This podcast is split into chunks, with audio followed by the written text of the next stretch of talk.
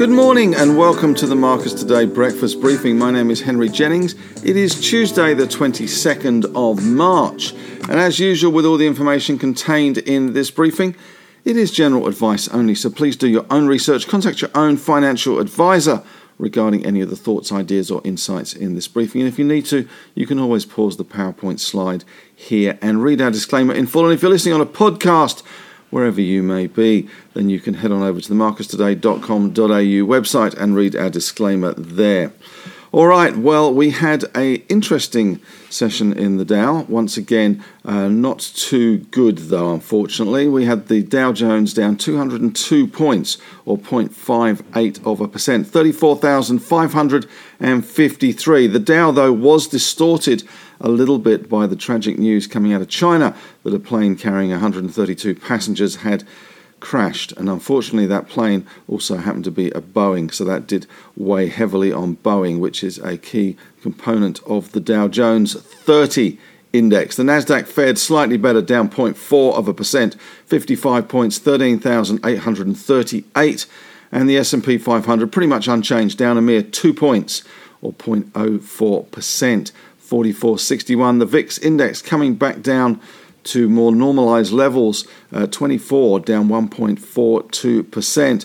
The major event in the US last night was Federal Chief Jerome Powell once again talking about interest rates. This follows the Fed meeting last week, and Jerome Powell was at a conference and talking about interest rates, and he did not rule out 50 basis point rises in the rates if the economy needed it, if inflation needed it to get it under control. So that was certainly the negative of the night, and we did see uh, the market pull back on the back of his comments about those 50 basis point rises. Just when you thought it was safe to go back in the water, and we were only going to get modest 25 basis point rises throughout the rest of the year in the Fed meetings, uh, he did raise the prospect again that uh, we would get a 50 point rise in rates at some stage dependent on inflation. SPI futures, amazingly, showing a rise of 80 points. I'm not sure where that came from, but anyway, we'll see how that one goes. 1.11% higher, 73.16. Uh, maybe we're going to just pull back uh, some of those losses that we made yesterday. We were up around 50 or 60 points at one stage yesterday before we closed down 15. So maybe that SPI futures is just bouncing back to where we were at um, sort of lunchtime yesterday or mid morning yesterday, but uh, does seem a little bit optimistic. But commodities could be driving our market higher, although the rise in oil was somewhat of a concern for those inflation worries, with uh, Jerome Powell highlighting them last night. Brent crude was up 7.12%, $7.69 to 115.62 US dollars a barrel. WTI was up 7.09%, $7.42 to $112.12 US a barrel. So, uh, energy prices and energy stocks doing very well last night, and I expect to see that kick on through to the other side uh, today with the, the likes of Santos, Woodside, etc. Even the coal stocks may get involved, and uh, some of those second line oil stocks as well. Gold up a mere 20 cents, 0.01%. 1929.50. Iron ore was down. Sorry, that should be in red, but it was down 0.74%, a dollar 12 to 150.23. And the Aussie dollar creeping slightly below 74, 73.97. Other commodities last night, copper was down 0.6 of a percent. Nickel was down 15% on the LME. 15% was the maximum it is allowed to move in any one day, and that was what it moved. Copper on, uh, sorry, nickel on the LME is still trading at $31,380 US a ton. Bear in mind that it is substantially lower than that on other exchanges and 15% is the maximum it is allowed to fall on a daily basis or rise on a daily basis at the moment under the new laws brought in by the LME. We should see another 15% carved off the LME nickel price for the next day and maybe even the day after, bringing a 30% down uh, maybe we will see that back down to more uh, realistic levels around the mid 20s for the LME nickel price. But it is a slow motion train wreck. Uh, on the LME, which has lost most of its credibility due to the uh, huge spike in LME nickel prices. So we'll ignore that now. Aluminium, though, was up 3.8%, zinc up 2.6%, lead up 0.15, and tin down 1.7%. In commodity stocks, we had Freeport McMoran up nearly 3%. Alcoa had a massive rise, up 10%. Teck up 0.8. Anglo American up 6.1. Glencore up 3.8. Vale up 4.6%. Albemarle didn't get the memo, up 0.22%. BHP was up 4.1% in ADRs, and Rio was up 3% in ADRs. So there does seem to be a massive shift towards commodity stocks again. I even heard one talking head on CNBC saying that their favourite commodity stock at the moment was BHP. I don't think I've ever heard CNBC talk about BHP, the world's biggest mining stock, but uh, today they were talking about BHP and Rio as diversified mining stocks with potential upside. So there we go. BHP's finally made the grade on CNBC. In uh, here you have the S&P 500. You can see there probably uh, 12:30 was when Jerome Powell started talking about his 50 basis points and the problems that uh, surround inflation at the moment, elevated levels. Um, the S&P Metals and Mining Index is at the highest level it has been since August 2011. That's over a decade. So um, that's certainly where the action is at the moment. And uranium stocks back in focus as well. We should see uranium stocks do well in Australia at the moment. We have seen uh, some moves uh, banning uh, the buying of Russian uranium. So there's the S&P closing off its lows, but also off its highs, pretty much unchanged for the day. Major stories coming out. Uh, the Ukraine has rejected ultimatums as the conflict intensifies. I suspect, unfortunately and tragically, this conflict is going to go on for some time. Powell says the Fed will raise rates more aggressively if needed. That was that 50 basis points he was talking about. That Boeing jet crashed in the mountains, 132 on board, no sign of survivors. And Wall Street affected by Powell's hawkish remarks, but also by that Boeing crash. And Russia finds Meta guilty of extremist activity, but WhatsApp can stay.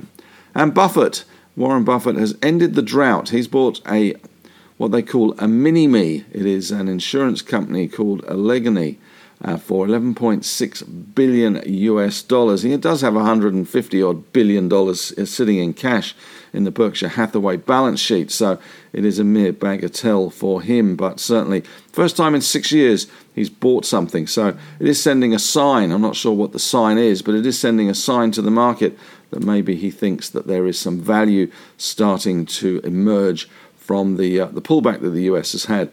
The US Supreme Court nominee Jackson vows independence amid Republicans, and the EU split on Russian oil sanctions. It mulls other steps. There certainly is some uh, dissent amongst the uh, the EU at the moment on those oil sanctions. Germany still uh, relies so heavily on Russian oil gas that uh, it does. Um, it is being very, very reluctant to impose sanctions on Russian oil. As you can imagine, uh, they don't want to see mass job losses and huge price rises for energy there. Uh, the SEC in the US proposes companies disclose range of climate risks and emission data, and Nike beats quarterly revenue estimates boosted by North American demand, and Russia may not stop with Ukraine. NATO looks to its weakest link and scandal hit Credit Suisse shakes up the board with uh, Schwan exit. And wheat prices soar on Ukrainian fears, but US growers can't cash in. I'm not sure why, but they can't. Promising to cut bureaucracy, US PM Johnson targets nuclear something power. Anyway, we'll see how that one works out for him. As far as our market goes today, we've got Governor Philip Lowe, Dr. Philip Lowe, to you and I, to appear at the Walkley Awards for Business Journalism in Sydney at midday.